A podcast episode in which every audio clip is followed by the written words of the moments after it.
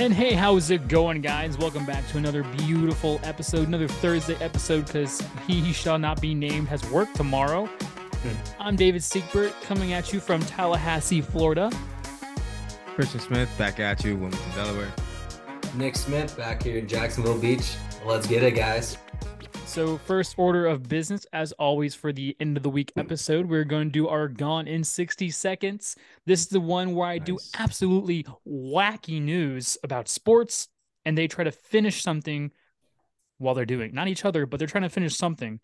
Today, they're not actually drinking. Wow. And maybe Nick's AA meetings are working. What are you guys going to do this week? Back by popular demand, we're doing the blazing wings.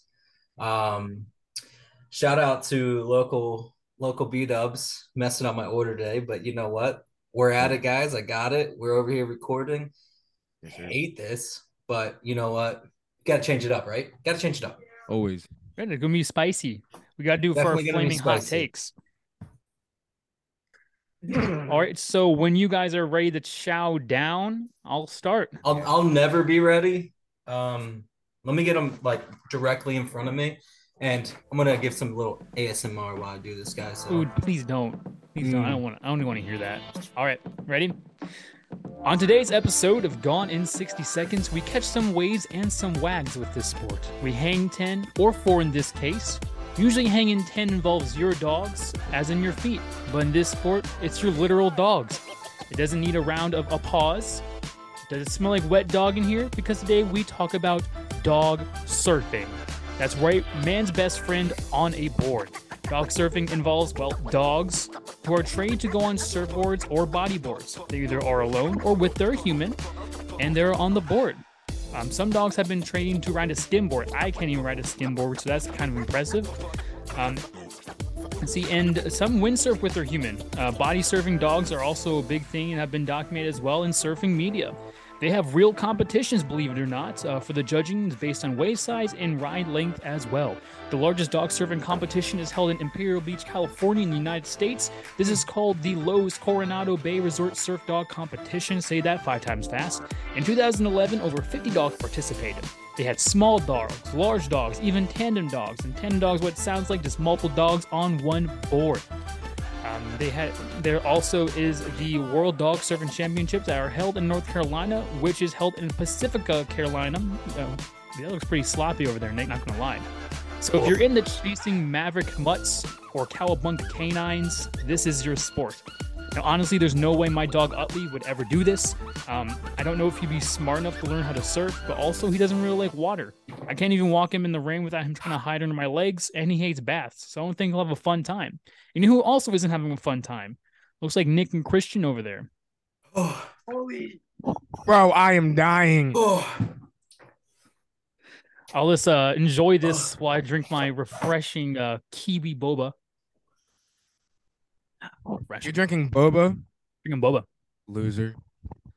Yes, this is the one crying over wings right now. How you feeling? How you guys feeling? Not feeling good. You look like you're about to cry. He's downing some milk. Oh, I'm downing a man's some milk. Yeah, see, this is why I don't do this. Sponsorship issues. They're off the screen. I will say, I almost beat Christian. Yeah, almost only counts on horseshoes and hand grenades, buddy. F off. Well, almost only counts on horseshoes and hand grenades, and sometimes dog surfing. So, what you guys think about it? What do you guys? This is an actual competition. Yeah, they have multiple competitions all throughout the United States. A lot of them in California usually, but they have one in Jupiter, Florida as well. So that was pretty interesting. Dude, Nick, I don't know about you, but like it kind of hurts to breathe. Are you on the same wavelength with me on that one? I can't talk. Yeah. So I think the real honest thing to do here is just to I guess I should start while they try to recover from this. No. Okay. I always kick it off with the start. You know I'm kicking it back off with the start, boys. All right, and then here we go. We're going to go into our football takes of the week. We're doing NCAA football predictions right now, and we are on the ACC. We have previously done the SEC, the Pac-12, and the Big 12, so see those previous episodes if you haven't. We're going to do the ACC. I'm rocking the FSU hat and shirt today. So, Christian, tell us what your top 7 are. Oh, nice. All right. Yes, sir, boys. Here we are. Here we go. So, rolling in at bottom of this list, right? Sitting at the number 7 spot. It's going to be Virginia Tech. And I'm going to go with Virginia Tech because Vic went there. And I'm a fan of Vic. And he wore 7, and this is the 7th spot. Wow, that's a great take. Great take. Mm. And then coming in at number 6. No way you're drinking the ranch right now. You know he likes that white stuff on his tongue. That's not ranch. That's 110% not ranch. He's used to that. Oh, yeah, facts. I couldn't really decide who deserves these 6 and 7 spots because I don't think the ACC is going to be as great as you two, I feel like, made it out to be earlier today when we were talking amongst ourselves. So at the 6th spot, I have Pitt, and I don't have any reason for it. They're just there. Now moving in, though, at number 5, I have Miami. I think we'll see a big showing from the defense more than we do the offense in South Beach, and I think most of that contributes to the own line play, specifically because almost already all 5 of their starters are dealing with injuries this season already. So we're not too sure how that's going to play out, and as we know, protecting your quarterback is very important. However, if they do stay healthy enough, I think we'll see a very decent showing out of Tyler Van Dyke. Nothing crazy, but, you know, enough to fare through with a decent record, maybe a bowl game appearance, if that. But one way or another, they should be an interesting team to watch this year. I think the defense will be pretty fun. Coming in at number 4, I have North Carolina. I think they will make a very big showing, or I think we will get a very big showing this year out of Drake May. Probably will be in the conversation for a Heisman finalist by the end of the year, if you ask me. But we all know that this man can't do it alone, and there has to be 22 starters. And already, when I look at the team around him, it's not that great. I mean, there's no big playmakers for him at the wideout position. Their front 7 is a humongous glare. I mean, I just think that that's going to be the 2 biggest downfalls to them being able to take a good run at the division title, because there's nothing else really around Drake May, even though Drake May, I do believe, will ball out this season. I agree. Number 3, I have Louisville with longtime starter Malik Cunningham, now gone and out the door. Hold on. Just in case any people from that place hear this, anybody from Kentucky, he's talking about Louisville. Just so you guys know, so you can continue. Thanks, bud. Dude, I'm like, hold on, I'm like dripping a little snot right now. I will say they have good bourbon in Louisville. They have Muhammad Ali. Louisville Sluggers are there. The KFC Yum Center, pretty good. Nice. Anyways. Number 3, Louisville. Malik Cunningham's now gone, so you'd assume that it's probably time to worry, right? No. They just got former Cal quarterback Jack Plummer in the transfer portal, who already has ties to the head coach Jeff Brohm, dating back to their days at Purdue. And they already have a solid 1-2 running back punch with Isaiah. I'm going to butcher this name. Sorry to you if you ever hear this. Gurendo and Jawar Jordan. Those are the 2 names that are running backs. But they're 2 running backs that already had good seasons last year and are poised to have another 2 good seasons this year. But like the other 2 teams that I have listed before them, wide receiver is just a problem here. There's not a big playmaker. But I think with all the players that they had brought in through the transfer portal this year, they have potential in the wide receiver room. But I don't think that they're going to have enough talent on the offensive side of the ball to really go and stick out as a top 10, 15, 20 team. However, on the defensive side of the ball, they're pretty well-rounded, and I think the defensive backs are going to make the biggest statement of them all, and it's going to be led by, yes, I'm going to say this name correctly, Storm Duck. He already has an all-ACC title under his belt. He's a baller at cornerback. Coming in at number 2, Clemson, baby. Clemson.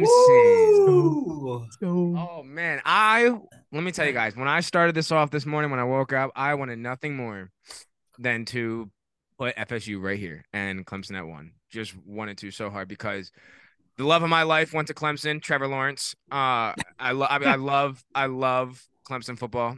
I really don't actually. I'm a Gators fan. Who gives a fuck? But anyways, let me start by saying this much, though. From Clemson, I do love Dabo, and I think he's a great coach over there, and he's always going to have them boys ready to compete, come at everything. I think the QB play shouldn't be a major issue with KQ Klubnik in there.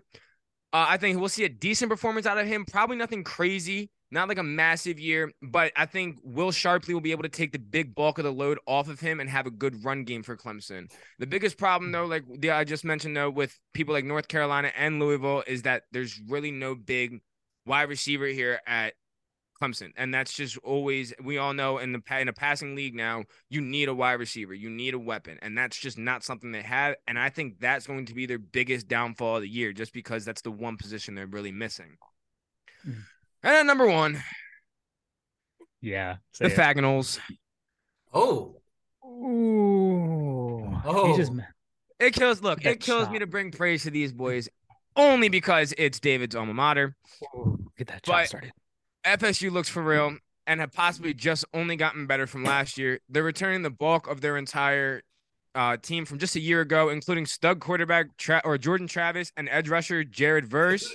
Mm-hmm. I mean, this team also had the 6th best transfer portal ranking in the country this year, and a humongous name I believe to watch out for them will be wide receiver Keenan Coleman. I think he's going to be an absolute stud, and he's going to completely help out Jordan Travis and that offense. I think FSU is just going to dominate throughout the ACC, probably only a one-loss year.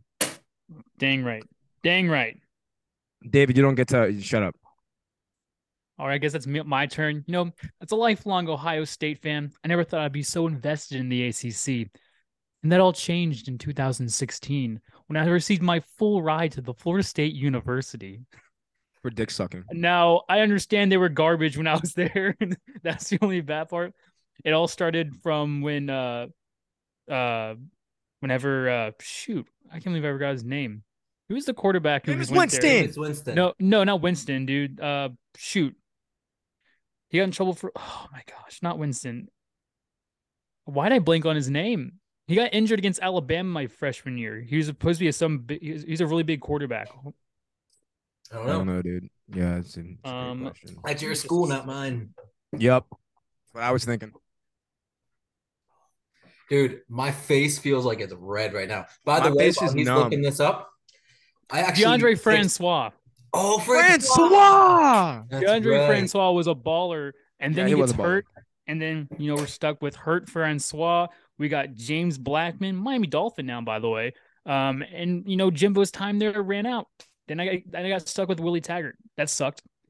But anyway, back to the ACC. Now, I feel like they're probably the worst out of the Power 5 conferences. If I had to be honest, I feel like it's between them and Big 12. In my opinion. I was about to say Big 12 is pretty. I would say Pac-12 before Big 12. But I don't know, man. That's what I meant. You really only ever have 2 to 3 even good teams in the ACC a year, and like even now it's only like 2. So no, there's 3 there this year. Obviously we aren't going to include Notre Dame in that. They're only in ACC for 1 year during COVID because they could actually play. I think there are 2 teams that can actually do something this year, but unfortunately, we do have to name 7. And at 7, give me the Duke Blue Devils. The Blue Devils went 3-9 in 2021, and they got a new coach, and Mike Elko went 9-4 last year. I don't think they will sneak their way into the top of the ACC at all, but I mean, they moved up a bit, and they may finish in the top 25 this year, but I don't believe they will. They have Riley Leonard is returning at QB. And they bring back a lot of good skill players. They have Graham Barton, who was an all-ACC tackle last year on the offensive line, and also they have Jacob Monk.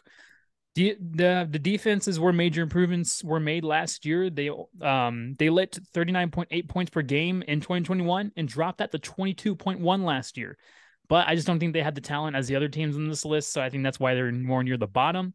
At number 6, I have Lowell. They hired Jeff Brohm, which is a decent hire, but they'll have to replace Malik Cunningham, which is going to be hard to do. They also lost a good amount of their own line. They did get transferred from Purdue and California, Jack Plummer, and they got Jamari Thrash from Georgia State, who may help out at wide receiver. They were tied for the best defense in the ACC last year at 19.2 points per game. However, they lost Yaya Diaby, Yasir Abdullah, Keltrell Clark, who were all ACC defenders last year. At number 5, I have Pitt. 2021 Pitt was the ACC champions. Then they lost Kenny Pickett. However, they did win a bowl game last year and have a lot of good players that left as well. Jared Wayne, as well as defenders Cansey, Dennis Baldonado, and Eric Hallett left. They have Kedon Slavis, who's gone, and looks like Phil Jerkovich is from Boston College, will be taking over that spot. He's a pretty decent quarterback, I think. I feel like he doesn't get enough credit, and I think he may have a good year this year. They also have Rodney Hammond, who's going to be the running back, and I think he'll have actually a tremendous year on the ground this year. At number 4, we have NC State. Give me the Wolfpack. NC State has surprisingly won 8 games in 5 of the last 6 seasons. They usually stay within the top 25 or just outside of it, and I think that's where they're going to start the season, maybe at 25 or like between 25 to 30. They have finished first or second in the last 2 years in defense in the ACC, which is really good. They also keep Peyton Wilson, who passed on going to the NFL this year. This team is very weak on offense, however. They averaged only 20 points a game last year, which isn't going to get you anywhere in the ACC or in really any division. With the hiring of Robert Ane, and they have Brennan Armstrong, maybe their offense increases. However, I don't think they have that many how much talent to add that they're going to push themselves into the top 3. At 3, I have the UNC Tar Heels. I think this Tar Heels team looks really good, and they looked really good last year as well. Drake May comes back and may even make a run for a Heisman. I think he'll make a run for a Heisman too. They have a new play caller in Chip Lindsey, so that'll be interesting to see how Drake May and him work together. Last year, he accounted for 45 of their touchdowns. However, to get above the next 2 teams, he'll probably have to end up doing more than that. You can get a shot at the ACC title. Josh Downs got drafted, so they lose that weapon, but they did get transfers Nate McCollum and Devontae Walker, who will hopefully change that. Again, the offense needs to keep producing, especially when they have a defense that allowed 30.8 points a game last year. Yep. They also ranked last in pass efficiency defense, which isn't good when you have 2 teams that have pretty good quarterbacks. At number 2, I had the Clemson Tigers.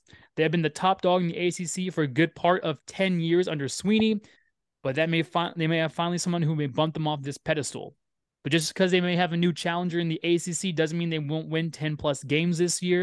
They got TCU play caller Garrett Riley. That was a very surprising call. I didn't think he would leave TCU after just going to a national championship.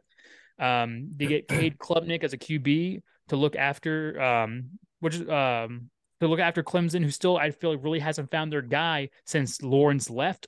Yeah, I think they need to find a way to get Will Shipley the ball more. I think he's the battery in that offense. Whether or not you're going to swing him out in the outside and do a little more dink-dunk passes, but I feel like he's the guy you should probably run through. Like Christian said, I completely agree. The wide receivers is where they're lacking. That wasn't a thing beforehand. You had a bunch of guys who were really solid at Clemson. I'm pretty sure it's Hopkins came from there. Mike Williams. Sammy Watkins. So but you don't have that anymore. They have a pretty decent defense other than their secondary. I feel like they've lost that, but they're replacing Miles Murphy, Brian Breezy, and Trenton Simpson. They also have a great linebacker tandem. And do you know who their linebacker is, Christian? Your mom. Axeman Jr., Jeremiah Trotter Jr., who's an absolute stud at Clemson. He was one of the best backs in the league last year, and I really hope he falls to Philly. I'm just saying, really hope he falls to Philly in the draft coming up. Not saying anything, but maybe he should go out there and just do something super, like a misdemeanor, real quick. We can fall and get him. No, I'm not saying anything. Just we would love him. Small. Well, actually, Dallas might try to pick him up at that point. That's true. They're a good overall team, and with Sweeney can definitely make a push for the ACC in first place or even a college football playoff. I just feel like they lack a little bit of offensive firepower. Absolutely. And that brings me here to first place. Fuck shit. That's right. At first place, I have the Florida State Seminoles. get that chance started, get that. That's chopping. Not biased. FSU is back. They finally got a lot of Taggart's team gone, and finally Mike Norvell's team is starting to connect. Oh. They were 10-3 last year. They beat Oklahoma in the Cheez-It Ball, RIP, not the Pop-Tart Ball. The Oklahoma didn't really have a good year last year and didn't deserve to be a ball at all. Jordan Travis is coming back and is arguably a top-5 quarterback in the nation. His athleticism and arm talent is tremendous. They have Trey Benson coming back, and he's an absolute baller at running back. And then they also number one customer on the corner, just so you know, Christian. Is he actually frozen? No, I think he's confused by your questioning. Well, no, he knows why. Anyway, they bring back Johnny Wilson, who is the number one target for Travis and a big body, as well as pair him with Winston Wright, who I think should be looked at closely this year because I think he too can rise to stardom this year. They got a stud transfer from South Carolina and Jaheim Bell, who I think is a top 3 tight end in college football. I think this is interesting, though, because he actually lined up more at slot and at running back than he did tight end all of last year, which is crazy. I can't tell if Christian's actually frozen or not. Yeah, he's frozen. He's back. There we go. Dude, it like kicked me out for a second, and now I'm just right back in it. What the fuck? You missed my comment. I totally did. What was your comment? After you did this, I said he's his number one customer on the corner.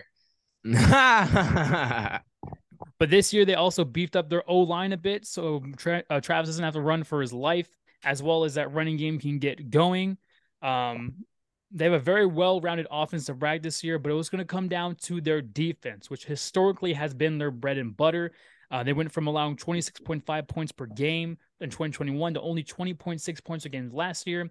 Their defensive captain and star edge rusher Jared Verse passed on the draft and is returning to tally, and I am so excited to see that. They still helped their defensive coordinator Adam Fuller, and this defense looks dangerous. The only thing you really do is address their secondary. They have a history of great secondaries. You have Deion Sanders, who's been here, Antonio Cromartie, Asante Samuel Jr., Jalen Ramsey, Ronald Darby, and the list goes on. But they need the guy this year that's going to lock people down. I think a person to look out would be Frentrell Cypress this year. He could be the guy to get that lockdown role. He hasn't allowed a touchdown since 2021, the Wake Forest. He only allowed 18 catches on 350-plus snaps last year. This team has a lot of potential star power to be a college football playoff team and a team to look out for. I'm excited to watch this team maybe be back to the Bobby Bowden glory days. However, they'll have their first test in the first week of the season. Now they play LSU, who's a really good team. LSU, that's what I'm saying. LSU, that's what LSU took last year. I understand what you're saying. We beat LSU last year on the blocked kick. However, LSU got a lot better as the season went on, so that's going to be very interesting to see there. I also look forward to smoking some Gator in the last week as well. And who knows? Maybe UF will be better now. They don't have a quarterback that'll throw the ball at the ground during 5-yard. Gator tail's really good. I don't blame you for wanting some Gator tail. And I'm gonna add a dishonorable mention, the Miami Hurricanes. Always one of the most overrated players, overrated teams to start every single season. Again, we're supposed to be a giant powerhouse last year, but however, the U finished 5-7 last year. They luckily used their history for a decent recruiting class, but I don't feel like Miami's been really good since they lost to Ohio State in the 2002 BCS championship. How do they do it every year, man? They're top 30 in recruiting every single year. It's just the brand, dude. It's they have a name. Dude, they haven't been good since the early 2000s. Dude, Van Dyke. A little ASMR for you boys here. Hold on.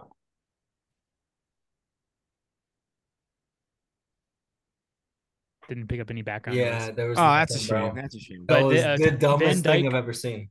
Van Dyke played like garbage last year, and I hope that he stays the same. But in all honesty, he needs to progress for this team to do anything. The O-line was awful last year. The defense also was hot trash, allowing 29.9 points per game in the ACC. Yeah. Overall, the division is lackluster with, again, like I said, really 2 teams to look to do any damage, and it might be boring to see. But that being said, we'll see those 2 teams are made of this season, especially now that they got rid of divisions. There's hope for a Clemson-Florida State rematch and also ACC championship game. So that'll be exciting to see. I don't see that rematch happening. I really don't. Yeah, I think Florida State doesn't win a single game this year. Oh, even though you said I'm at number one, but okay. That's how bad the ACC is. Yeah, apparently Christian doesn't know how to count. Or read.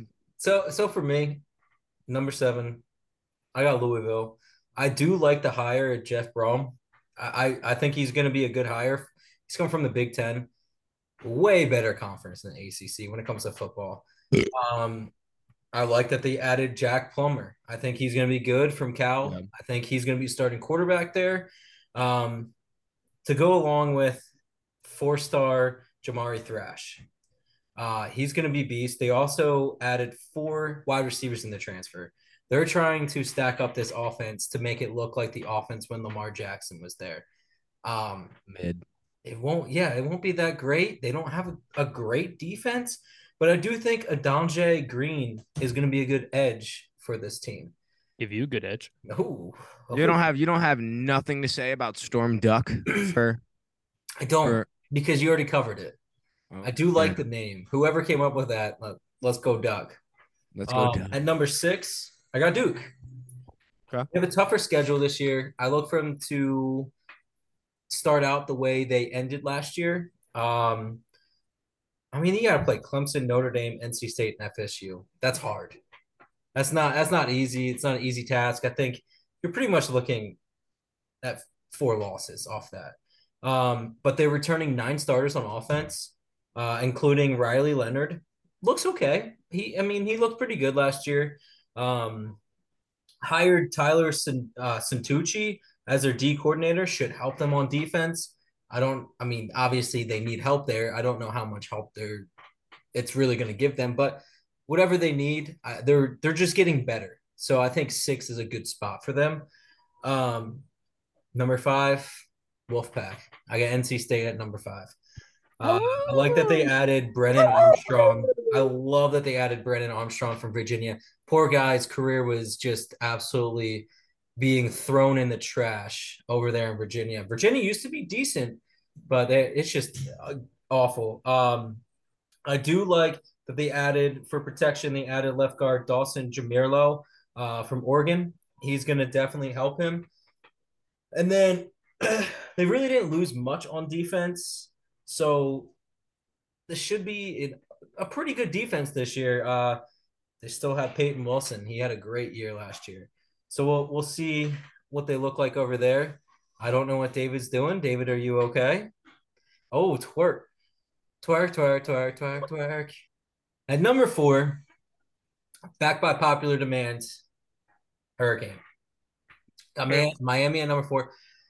They got a lot of talent there. I don't know what they do there. They should be way better than what they are. I do like their offensive coordinator hire, Shannon Dawson from Houston. I think it's going to help this offense. I think it's going to help Van Dyke get to the next level. They also got 2 5-star offensive linemen, Francis Magoa and Samson Okananala. Both look great. I don't see how you can go 13th in your recruiting class last year and not do anything, and then you're 6th in the recruiting class this year. And I just don't know. Cristobal is overrated. Are we getting our recruiting class rankings from different websites? Because I got FSU as the 6th ranked recruiting class. Nah, FSU. Oh, I'm sorry. That's transfer portal, not recruiting class. I'm stupid. Yeah, continue. FSU in recruiting class was 19th. Okay, cool. Oh, it's not bad. So then at number 3, I got Clemson. Clemson what? Number 3. I think the defense is going to be good. I don't like their offense. I think that Paul Tyson from Arizona State is going to end up being the starter quarterback this year. I don't really think they have much. They're going to be relying heavily on running back, and it's just not going to be enough. I don't know. They had 11 people transfer out and only 1 transfer coming in. So it sounds to me like they know that they're they're going to be on a decline. So I don't know if they want to be there. Then give me a second, guys. David, do you have something you'd like to say, bud? Oh, boom. And number two, FSU. I don't see FSU making a run like everyone thinks. I think they're going to be there. I really don't think Jordan Travis is that good. Okay. I mean, I might be biased. Ty. You just hurt David's feelings. Ty's UF alumni. I can't argue with it. I just don't. This team. Yes, they were 19th in recruiting this year. I don't see how their offense can be ranked 8th overall going into this season. I just don't. I don't see it. Running backs are great.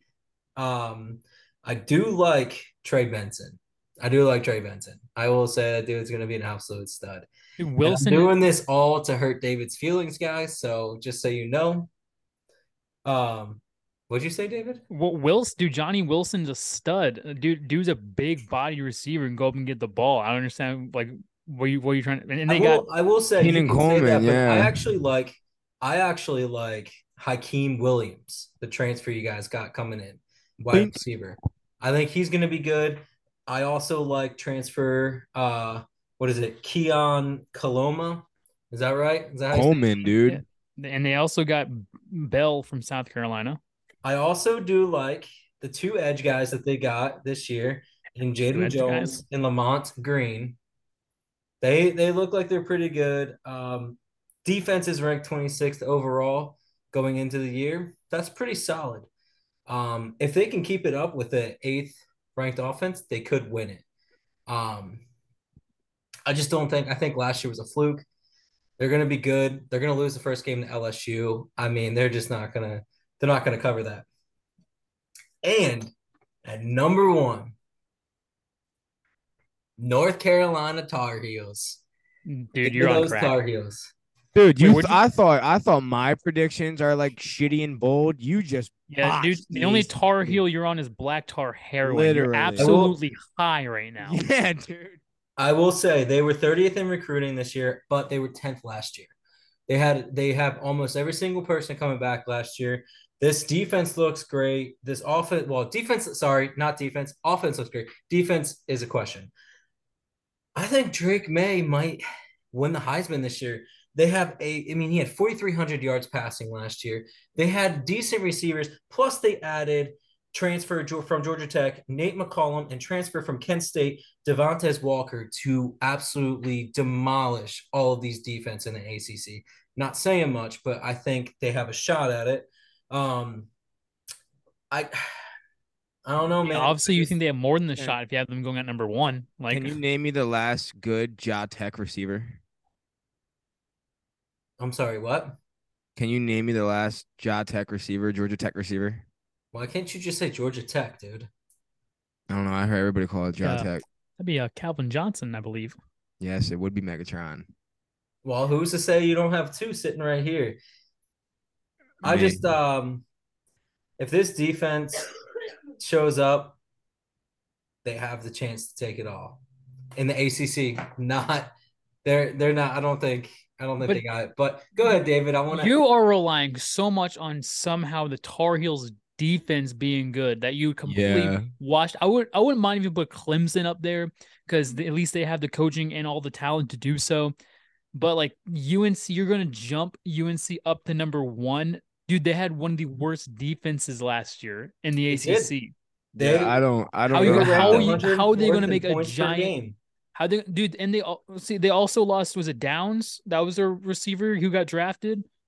Listen, if you ask me, Clemson and FSU are the clear 1 and 2, and then UNC is the clear 3. Just be on the lookout for UNC, man. I just think after last year, they're returning all of those players after the recruiting class they had at 10th. Oh, all those players on the defense that ranked last in the ACC? They weren't all on the defense. I just can't wait to watch. I'll keep my eye out for UNC when they're playing on like December 28th at the freaking, Duke Mayo Bowl. I'll make sure to look out for them when they're playing the Duke Mayo Ball. I mean, I'd be surprised if any of these ACC players or teams make it to the playoffs, to be quite honest with you. I don't think any of them really have a shot. I mean, I'm just saying, like, in comparison to all the other teams, like, I don't think UNC is the one going to make that jump to one. I just think it's a two-headed race. You don't know. They could. I can't take FSU. I can't do it. So but you could have done Clemson. That's not going to deter me from the fact that no one in this conference is making it to the playoffs. Not a single one of these teams are making it to the playoffs.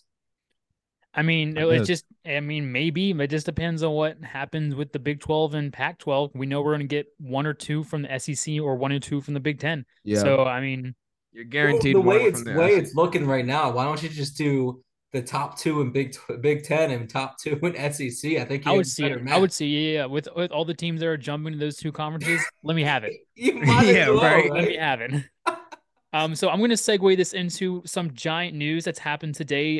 We're talking about ACC. Former FSU player Dalvin Cook has been released by the Vikings. Yeah, that's big. I mean, honestly, to me, not a shock. I think we all saw it coming. Yeah. I'm not even sure if he's an elite back anymore. Dude is injured way too much for me to consider him an elite back. I think he's a really good back, but I think he can never live up to his prime if he keeps getting hurt all the time. Yeah. I think if he goes anywhere to get signed, I would look for Dallas, who needs a back to pair with Pollard, Cincinnati, but also keep an eye out on Miami. One, it's in Florida, and two, FSU player Jalen Ramsey is there. And also, I think I saw through the grapevine that he posted a picture today on his Instagram in Hard Rock Stadium. So I heard before they decided to do this, Miami was actually interested in trading, but they weren't giving Minnesota what they wanted. My fault. So they just released him. So they weren't getting. Yeah. So that's what I saw. They were talking about it, but I don't know. I don't really. That doesn't make too much sense to me, though. If you're not going, you know what I mean. I'd rather get the trade of something than nothing. Well, it's like it's like the whole we may not be able to give up anything now. We can just sign him, but you also risk somebody else getting him. Yeah, but you got to look the way you look at it too, man. Dalvin Cook. I mean, when he's healthy, is a top five running back in the league, healthy. Can you imagine giving up like a fourth and fifth round draft pick just for him? I think that makes the organization look absolutely garbage. So your best bet at that point is just to release him, if that makes sense. Well, how many picks do the Dolphins really have? I feel like they traded a lot of them. They don't have a lot, but I mean, from what I heard, they were in talks of trading. There was another team. I can't think of the other team on the top of my head, but there was two teams that were in talks. I think for me, though, if you're looking at best fit for Dalvin Cook and like where he should end up, I think Buffalo Bills is what kind of pops out to me. The most. Why? Because his brother's there? No, not even that. Because as we've addressed, I want to say it was probably in episode 7 of the podcast when we were talking about Josh Allen and the Bills. There's no run game over there. That's always been their biggest deficit. And if you can bring in someone like Dalvin Cook, to put back there while he's healthy, that's going to be a massive game changer for someone like Josh Allen. It's going to take the load off of him. Yeah, I mean, they have two mids there. I mean, they have Dalvin's brother, obviously, and they also have Damian Harris, right? Damian Harris? I think it's Damian Harris. So those are, they're mid there. But with Josh Allen, you don't really need a crazy good running back. Right. Right. Because Josh Allen has 60 turnovers since coming in. What was the post, David? It was he has that's the top 5 most interceptions thrown since 2019, I think. 19. Or 18. Yeah. He's second in place to Baker Mayfield. I told you he would be the best quarterback in the league if he eliminated the dumb decisions that he made. But it's been a constant thing for 4 to 5 years now. Yes, and that's why you need a dominant running back in that backfield so you can, minimize those stupid decisions. So if they get that dominant running back, do you think his mistakes go down? Does he go and propel himself to a top 3? 100, bro. If you ask me, probably. I mean, I don't know that for sure, but probably because, dude, you minimize the opportunity he has for mistakes. Yeah, I think. I agree. I mean, he had an issue with accuracy when he was in Wyoming at quarterback, and I think if you put the pressure and keep the defense honest on him, for a running game, keep the defense honest. I mean, I feel like he'll be able to make better decisions passing the ball. Yeah, but he's not on Patrick Mahomes or a Burrow, or Hurts. Yeah, Hurts had a really good run game too. Yeah, I mean, I love Hurts, but dude, he still his percentage of completions were 60%, but I still think Josh Allen's a better passer than him. We'll see. Yeah. Were you talking? My fault. Yeah, of course. I'm going to bring this into I'm going to do a little trivia time with David. Hopefully we'll bring in some trivia questions from a little bit. I love trivia. I go to trivia every single Wednesday. So I'm going to ask a couple of trivia questions, see if my colleagues can get it. Question number one, who leads the Eagles all time in yardage? What do you guys think? In receiving, right? Receiving yards. Yeah, it's receiving yards. Number one receiver all time? All time. Their top receiver all time. Can you spell Carmichael for me, Christian, real quick? Because I saw the way you spelled that, and that was like a chameleon almost. Like can you do me a favor and fuck off? Thanks. So who do you guys got? I'm going to go with Jackson. You're going with Jackson. I think that's an awful take because Jackson never had. I think he only had one 1,000-yard season. I'm gonna go with Carmichael, honestly.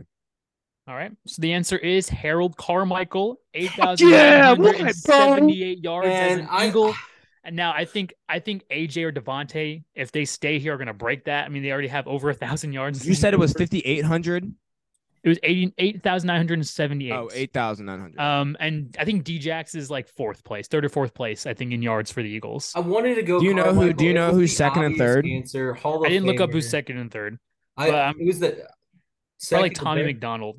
I mean, I wanted to go Brian with Carmichael, but it was too obvious of a pick. All right, and so the next question I'll have for you, because CBS Sports, they released like what player has the most receiving yards for every single team. Three of those teams were tight ends. I got it. So I want you to list me the player and the team. Yep, I got it. That player. Tony Gonzalez, Atlanta. Yeah. Antonio Gates, Chargers. Yeah. Patriots, Rob Gronkowski. Yeah, I'm going to literally second every single one of those because that's the exact list. All right, so you got two of the three players correct, one of the three teams correct, however. Oh, it's Chiefs Gronk. Chiefs, what's his name? Oh, Tony Gonzalez. Yes. That's Tony Gonzalez on the Chiefs with 10,940 yards for the Chiefs. Antonio Gates for the Chargers, 11,841. But you're missing one giant tight end who. Hold on. Oh, no. Stop. Yeah. Can I guess? Mm-hmm. Is it Shannon Sharp? Nope. It's one tight end that we had to watch two Sundays a year. Jason Witten with 12,977 with the Cowboys. It makes me want to throw up, dude. But Jason Witten was just a baller. He was. And I think the big thing here is like he almost had 13,000 yards with the Cowboys, dude. And unfortunately, he played some garbage year with I think the Raiders. I think he went to for a year. Yeah, it was literally like one. Before he retired. This might be an L take. This might be a really L take. But Romo wasn't as bad as a quarterback as we all made. I don't think it's an L take. He was just bad in December when it mattered. I think that's what the issue came. He was not. He was just like Donovan McNabb. Yeah, Donovan McNabb went to the Super Bowl. Tony Gonzalez is interesting because Donovan McNabb went to that Super Bowl because of that defense. Come on now, and he had T.O. With a broken ankle. Well, he finally had a good receiver. Touchdown. But I'll say this: you said Tony Gonzalez with Atlanta. Who do you think who has the most yards over there? Julio. It's Julio. It has to be because he's Julio. He has like 12,000 yards. I'm interested to see how many yards Tony Gonzalez though has with the Falcons, and that'd be very interesting. I think he has probably at least 7,000-8,000, dude. I'm curious. You said they released a list, and only three of the teams were tight ends leading as leading receiver. I would have put some money that Greg Olsen in Carolina would have been. That's a good one. No, but who do you think Carolina had one receiver? Steve Smith Sr. Steve Smith, of course. Was the leader over there, right? That's a good one, though. The Greg Olsen was my like. But Greg Olsen also started with the Bears, though. Olsen played some season with the Bears. Dude, the best part is like everyone would forget about Greg Olsen in the fantasy draft. I draft him every single year. Oh my god, dude! Jimmy Graham for the Saints. He wasn't on there. No, I believe if I remember correctly, is Marquise Colston. Oh, Colston was a baller. He was good. Let's see. Let's see here. Was it Marquise Colston? Let me see. Yep, Marquise Colston was for them. Poor dude. The Bears have been such a poverty franchise that some random dude named Johnny Morris and his pictures in black and white. So wait, you're telling me George Kittle isn't the leading receiver for the 49ers of all time? No, dude, Jerry Rice. Who do you think? Yeah. God, Jared, it was a fucking joke, obviously. And my big thing is Tim Brown for the Raiders. That I can imagine, the Hall of Famer. Listen, Steve Smith had his career handed to him. Can you imagine having Jerry Rice and T.O. on your team? Steve Smith? Yeah, I don't know what the fuck this guy's talking about. Steve Young. Oh, Steve Young. Yeah. Can you imagine having those two? Surprisingly, Hines Ward's for Pittsburgh, and I feel like it would be like Swan or AB, but I guess they didn't, AB didn't play there long enough. No, AB was only there for like 5 years. Yeah, but it's AB wasn't there long enough. Hines Ward's been there. I mean, he was their guy for a while. I'm surprised. Actually, Santonio Holmes was a big name that stands out to me there too over in Pittsburgh. I feel like Santonio Holmes didn't play there as long as Hines Ward did. Yeah, true. Like, no, Hines Ward was there for like 15 years. Yeah, Ocho. Who's Washington's? Is it Santana Moss? Oh, has to be. Art Monk. Really? Mm-hmm. It's not. Yeah, what's funny, the Patriots is Stanley Morgan. So yeah, I don't know. How is it not Gronk, dude? I just feel like Gronk was also injured a lot too. He has to be number two. Right? So it's not Aaron Hernandez for the Patriots? No, he leads in he kills it over there. He leads in kills over there. He has the best kill to death ratio. Hung out the dry. I think his KD is like 1-to-1. He's dead too. So I feel like he killed two people. That's a good. Oh, KD. Sorry, 2-to-1 KD, 50%. So I guess next would be our NHL playoffs. Get us into our 3-minute minor here. Again, it's Stanley Cup playoffs. We don't have that. Oh no! We're not keeping that in. No. So we're gonna start with football. Yeah, right. We're gonna start with a 3-minute minor here. The Golden Knights lead 2-0. The Golden Knights absolutely spanked the Panthers in Game 2. It was not even close. The final score was 7-2, and the Panthers have given up a combined 12 goals in the first two games of the Stanley Cup playoffs, which is completely atrocious. This Golden Knights team offense is dangerous as of late. In the last three games they played, they've scored a combined 18 goals and only allowed 4 in that span. That's absolutely unheard of. Now, game 3 was played in Miami, so now the Panthers can game 3 was played in Miami, so now the Panthers can finally use their home field advantage or home ice advantage. Wow. Can finally use their home ice advantage. However, I don't think that's going to matter at all. The defense is nowhere to be found right now for Florida in these first two games, and I think that continues here. They need to start scoring more, but Vegas has been so well in goal and on defense, it feels like it doesn't even matter. It's been a tough task for any team all postseason. I think Vegas takes a 3-0 lead and makes Florida have to avoid being swept on Saturday at home. Yeah, so it's just that offense is so good. Who, the Knights? Yeah, Vegas, man. I mean, 12 goals in the first two games of the Stanley Cup. That's insane. Yeah. Let me put it to you this way. Is that a record? Maybe not. I didn't look that up. I don't think it is. Let me put it to you this way. Sergei, the goalie for Florida, got pulled. 4 goals on 13 shots. Got pulled out of the game. That is not good. That's horrible. They brought in their backup. How many? He gave up 3 goals, right? How many shots do you think we're taking on goal? 56. I'll say 22. 15. 15 shots. Now wow. So you're getting you're getting a 20% goal completion there. Dude, I was looking at him I don't even have anything else to say. I mean, the Panthers just look. What's more amazing to boot to that? That means they only took a combined 28 shots all game and made 7. That's insane. Yeah, That's insane. Yeah, that's literally what, 25% shots? Yeah, exactly. 20%. They're saying Sergei is going to start tonight, which I mean he's been pretty good throughout the entire. You don't get to the Stanley playoffs. Cup without a good goalie. Yeah, but I mean, well, that's not true. Look at the Knights have had a good goalie, but look how much points they've been. Like if you look at it, they only allowed two goals in each of the last two games. Yeah, though. I mean, but they're offense. Look, when you're scoring 6 a game, buddy, you're allowed to let up 2. Yeah. I don't know. At this point, unless Florida has an answer in Florida tonight, it's over. Yeah, I don't know much about hockey at all, really whatsoever, as you guys and the viewers know. But I've been saying ever since we started the freaking NHL overview, Knights are going to win this thing, and I feel like it's just really not even close. And we're seeing it right now that it's really not even close. Yeah, I wanted the Kraken, but at this point, Let's go Knights. I'm in the Knights. I've been saying it since then. All right. And so we're going to move from Miami hockey over to Miami in basketball.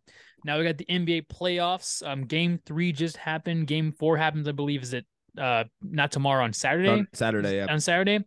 So, yeah, Christian, you want to start us off on that? Yeah. I mean, let's see. So when you go and look at game 2 in which Miami won, you go and look at the stat line for Jamal Murray. That's the one that stands out to me the most, right? And he only had 18 points. Wasn't doing that crazy.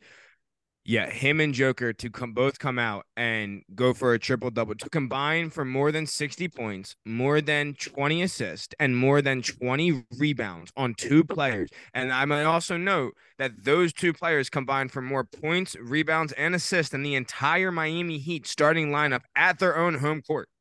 That is horrible. There is, They had a sequence and an answer for Jamal Murray in game 2, and that's what won them the game. That's everyone's kind of starting to realize with the Nuggets, Jokic is going to get his no matter what you do. So you need to cut the next man off, and that next man is Murray. You did it in game 2. You saw what happened, and you won. You come back home though. Game 3, you don't contain Murray, and I don't know. I was hoping Miami was going to pull this out in 5 guys. Clearly, they're going to pull it out in 6. But, dude, you got to make it better than that, man. Yeah. So, I mean, shout out to Jokic, man. First ever player to have 30, 20, 10. That's crazy. I mean, that's unreal, insane, man. He should have been the MVP. But I've been saying it since before the finals happened. If you keep Jamal Murray under 20 points, you win games. Apparently, they're not listening because dude went off for 34. Dude, you have good nights, though, some nights. You know what I mean? You can't contain a guy like him under 20 every game. But it seemed like they cared more about Porter Jr. The dude only had 2 points. He never seen a shot he doesn't like, though. Michael Porter Jr. is taking shots. That is very true. I mean, the issue is Jimmy and Adebayo, they can't do it themselves, and they really have been. 28-22. Tyler Hero didn't play in game 3. I'm about to say that was another big thing. Hero didn't play. I was shocked. Yeah, they need him back, and this extra day of rest is really going to help. I hate it. Oh, I hate it though. It's too many days before games. Yeah. It's not like they're. I get it if they're traveling. They're not traveling, but they're literally playing in Miami. And trust me, I get it. I mean, what's wrong with a Friday night game, dude? There's nothing wrong with a Friday night game. Dude, Tyler Hero has been cleared to play since I believe it's game 6 of the Boston series for Miami. So I don't know what's going on with him, but I'll ask you two as two people hurting, dude. But let me ask you two as two people who were competitors as myself as well. You're in the biggest stage of your life. Yeah, your hand's hurting, but the doctor looked at you and cleared you. You're asking the wrong person, dude. I'm asking the right people. It's just here's what I'll have to say to that is but he has, like Nick was saying last time, he's cold right now. He probably isn't shot. He probably doesn't feel comfortable shooting right now. And also, if he isn't 100% healed, and you're going to risk re-injuring that and having worse, he's a young player. He's only been in the league for 2-3 years now. There's no reason to go ahead and re-injure yourself and then have more damage done to it when you have more of a career. This dude could go out and get paid somewhere else or with Miami. He's probably with his next paycheck will probably get a hefty paycheck with any team he goes on. But I mean, I personally, if I'm in the finals and I know I'm the underdog and knowing that I may make a difference, whether that's just playing defense, it could just be playing defense. Doesn't need to shoot that much. I would do anything in my power if I felt comfortable. If he doesn't feel comfortable, then I understand that, but anything in my power to get back on that court. See, I'm the wrong person to ask this, man. I was in a practice one day for basketball and I broke my ankle. I didn't go to the doctor. I didn't do anything. I went to my athletic trainer the next day and he looked at my foot, purple, blue, swollen as can be. Couldn't even tie a shoe. It's so swollen. And he looks at me and goes, I don't think he can play. I said, just tape it up. Just tape it up. I went out there against our arch rival and I played. I'm the wrong person to ask this. Do you tell these stories? I don't care what it is. Big? Huh? What? What'd you say? Nothing. I'm the wrong person to ask this, man. Nothing's gonna keep me out of a big stage game. Nah, and I mean, possible. I see. Here's my thing though, is I feel like that's my mindset too, and I feel like if you go and ask a lot of sports players, that's probably their mindset. And so, and to me too, I feel like I don't know. I feel like if I'm Jimmy Butler and Bam, you know, I'm almost looking at Hero and being like, dude, we're the underdog. We're not expected to win. We need your help. But how do you know it's him? How do you know it's not Spoelstra keeping him out because he's not been playing this entire time? How do you? Well, that's my thing. Like then at that point, bro, then that's on the coach because at that, like, if okay, he hasn't been playing this entire time. Well, buddy, it's the finals. He's got to play at fucking sometime. That's true. You're right. No, I mean I agree. I mean most of these guys are gamers, man. Unless it's LeBron, yeah. Most of these guys are gamers. They're gonna go out there and give it them all. Yeah. You had to mention LeBron. Okay. 0 days without. No, have you not seen all the flops? LeBron. Dude, he's the Justin Fields of basketball. Yo, he's going to Dallas this offseason. You hear about that? Are they planning on drafting his son? I don't know, but I heard Kyrie's talking to Bronny and or not Bronny, LeBron, and they're trying to make it happen. Well, then watch out. I also heard the Suns are very interested in Damian Lillard, and they're probably about to let Chris Paul go. They are, yeah. They're talking to Chris Paul tomorrow to see about restructuring. I heard Damian Lillard to Miami, but anyway, so I'm going to talk about I'm going to. Oh, that's right, because he said he came out and he was like Miami's the obvious choice right now. Yeah, but yeah, so like in game three, you know, Jokic and Murray went for two 30-point triple doubles.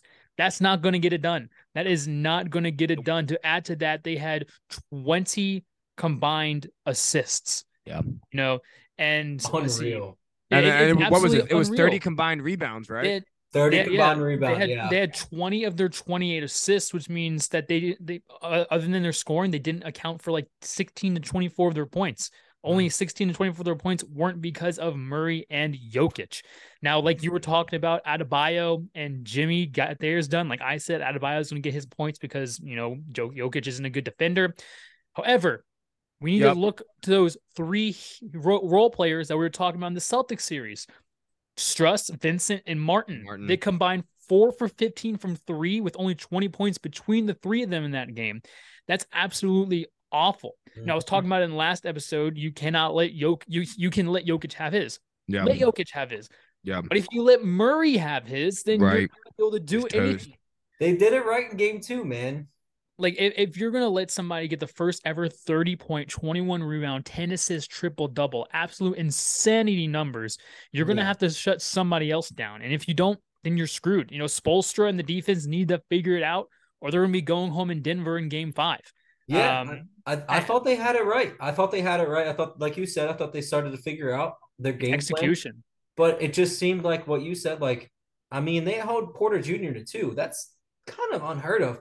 But you just went and let Jamal Murray have his, and you can't do that, man. That's their number 2 guy.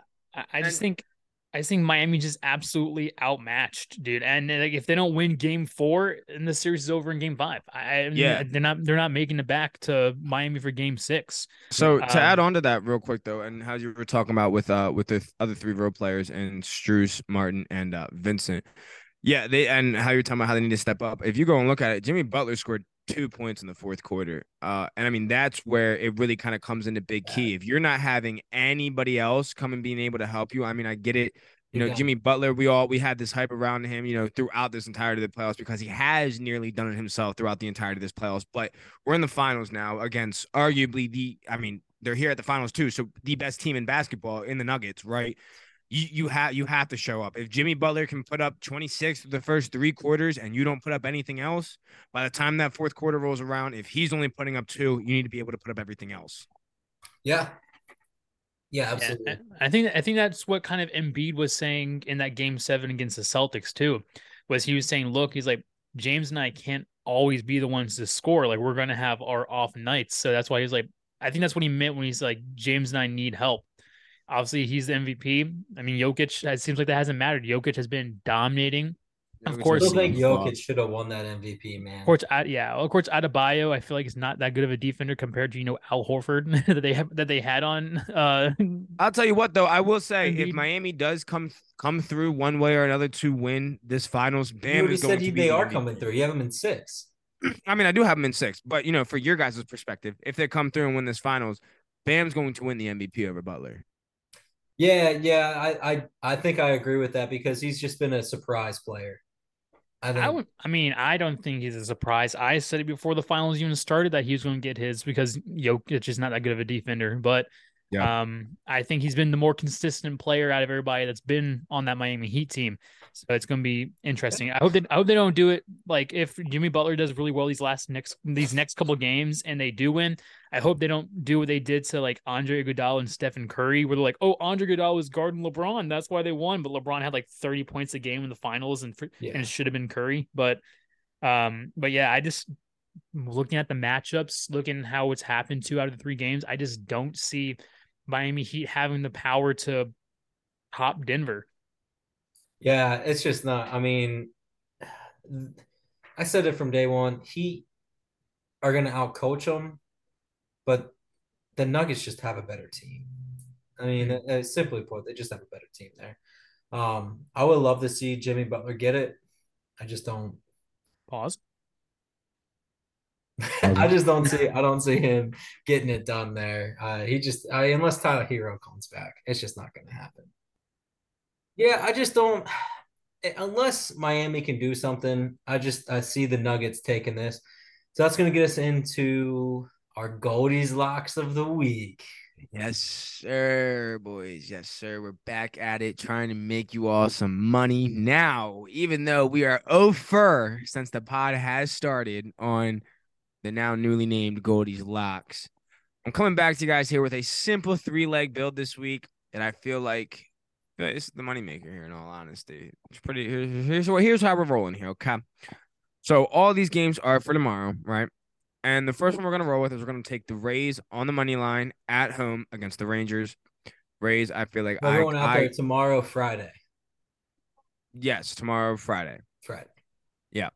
So I like the Rays. I don't like picking against them. I especially don't want to pick against them at home, and especially because they're playing the Rangers, who are a better ball club. It gives you good value on the money line. It's a -130 money line.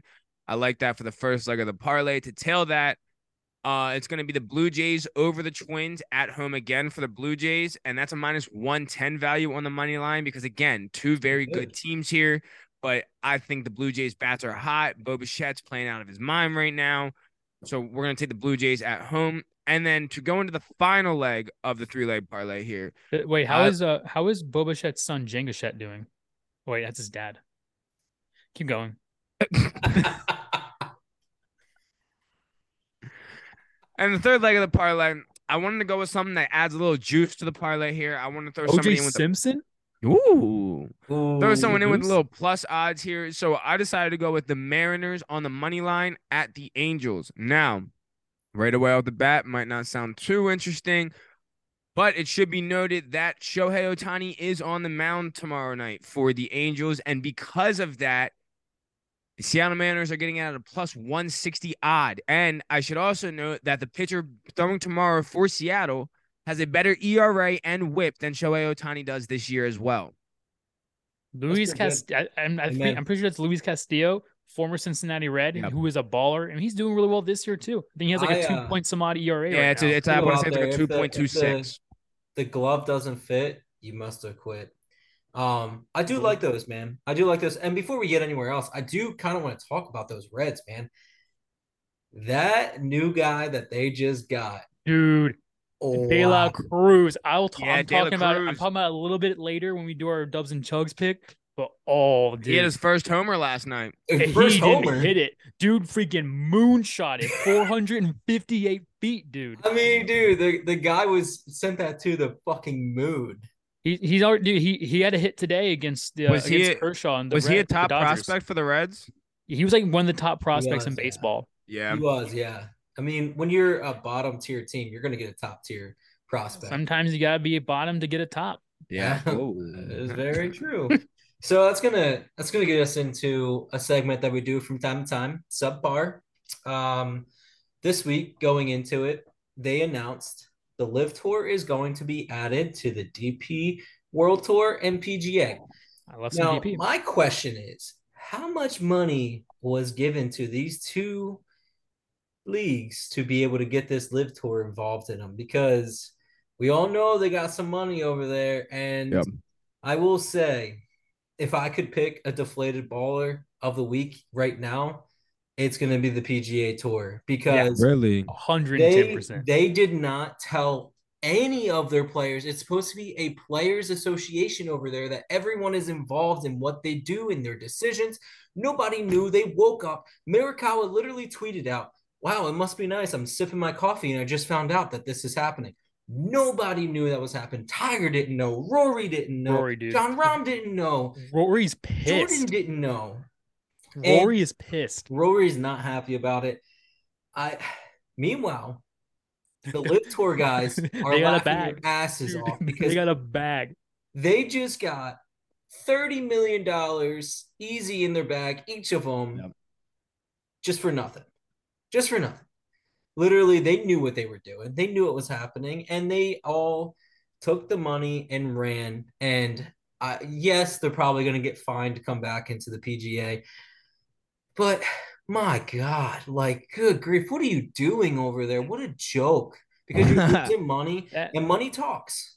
Mm-hmm. I agree. Yeah, like it is a joke. You know, those Live players got a bag to join the Live, and they only had to wait less than a year to be able to come back to PGA Tour play, dude. Mickelson, DeChambeau, Koepka laughing to the bank.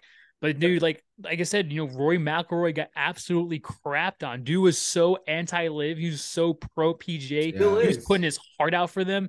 And then they just go out of nowhere and they're like, "Oh, you know what? We're bringing the Live back. Sorry, Rory." Like, without even telling him. Yeah. You know, they went under his nose and made this deal. And I'd be ticked off if I were him too.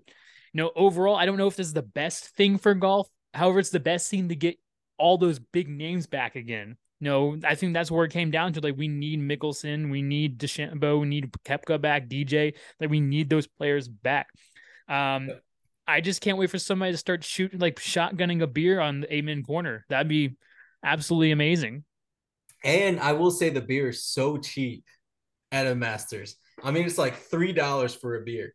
I mean, it's because you're paying a lot of money, though. $3 for a beer? It's $3, and you're paying a lot of money to get into it, though. Like, you're invited, but then you have to pay. Dude. Unless you win the lottery, the tickets are like to the PGA Tour. Yeah, dude, it's the Masters.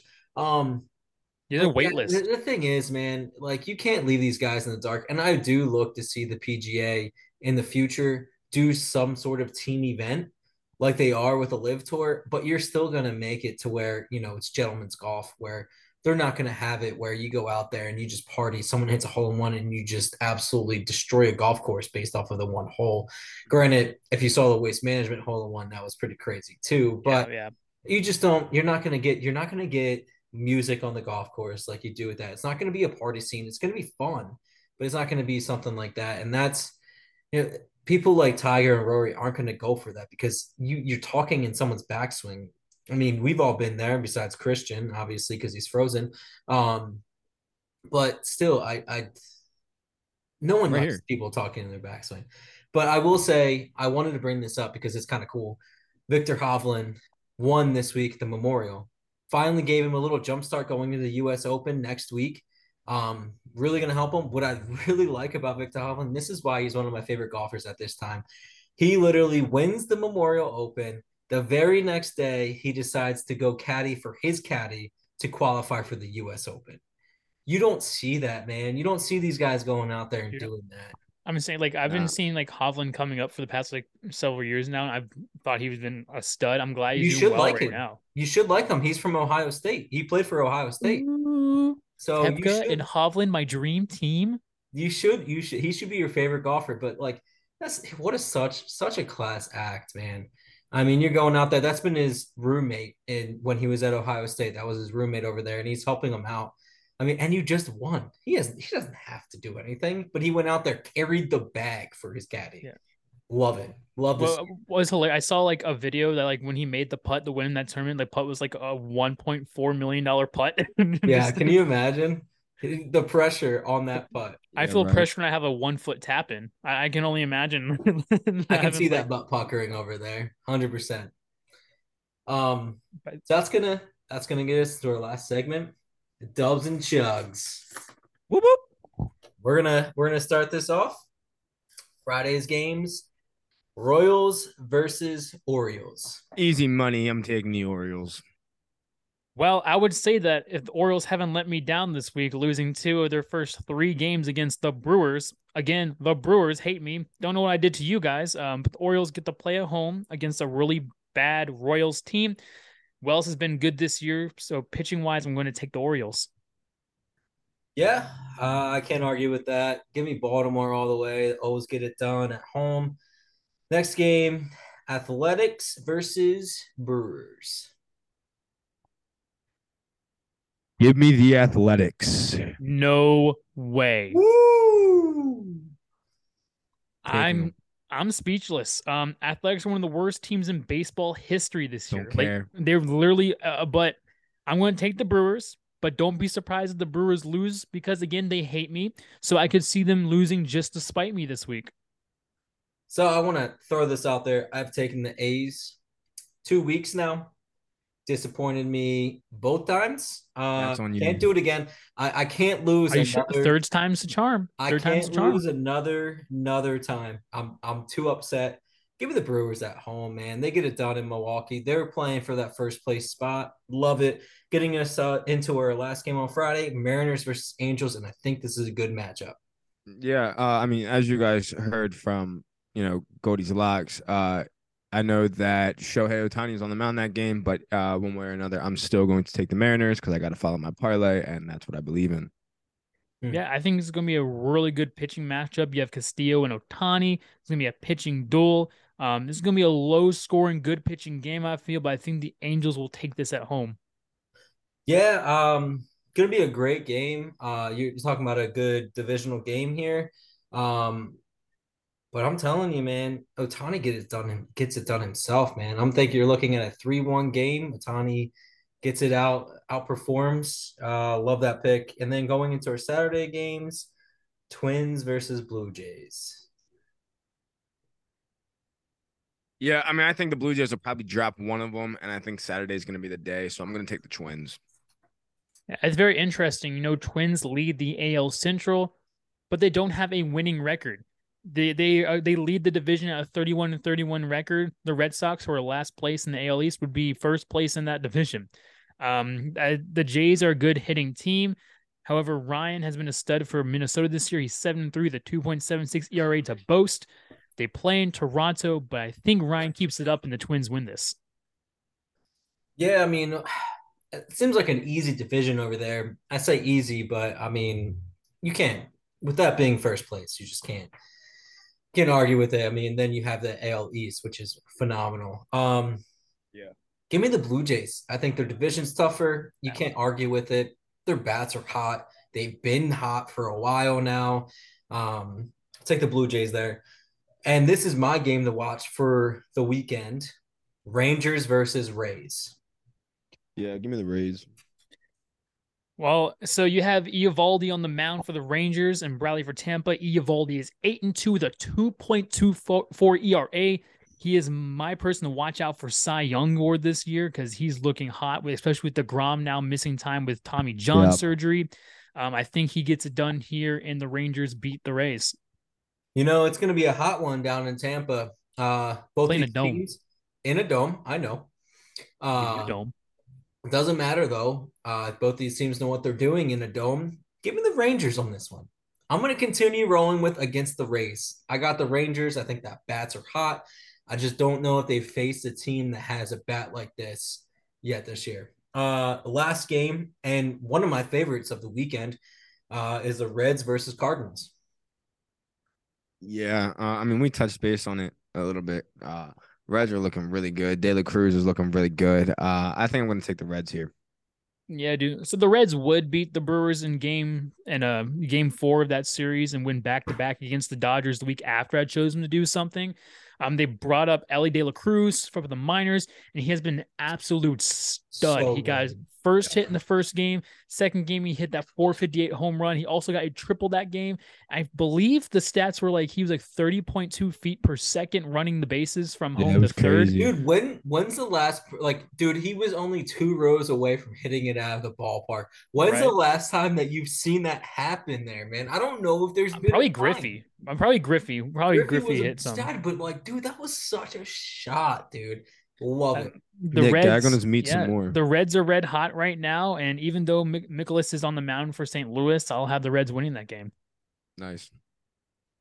Yeah, give me the Cardinals at home. I think, everyone's been on the Cardinals jock lately. Not the Reds jocks lately. They have a great team, but I think the Cardinals get it done at home in St. Louis. Last day of the week, personal favorite, Dodgers versus Phillies. Do you have any idea who's pitching that game? Mm-hmm. Who? It's Urias and Walker. Mm-hmm.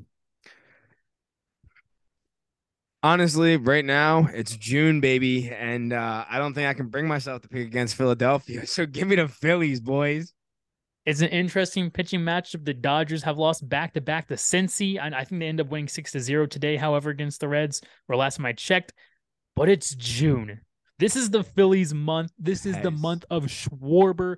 Give me some Schwarber bombs with a side of some extra base hits. Yes, sir. That's right. Let's go. Give me Philly. Let's go. I mean, I can't argue with it, man. I cannot argue with it.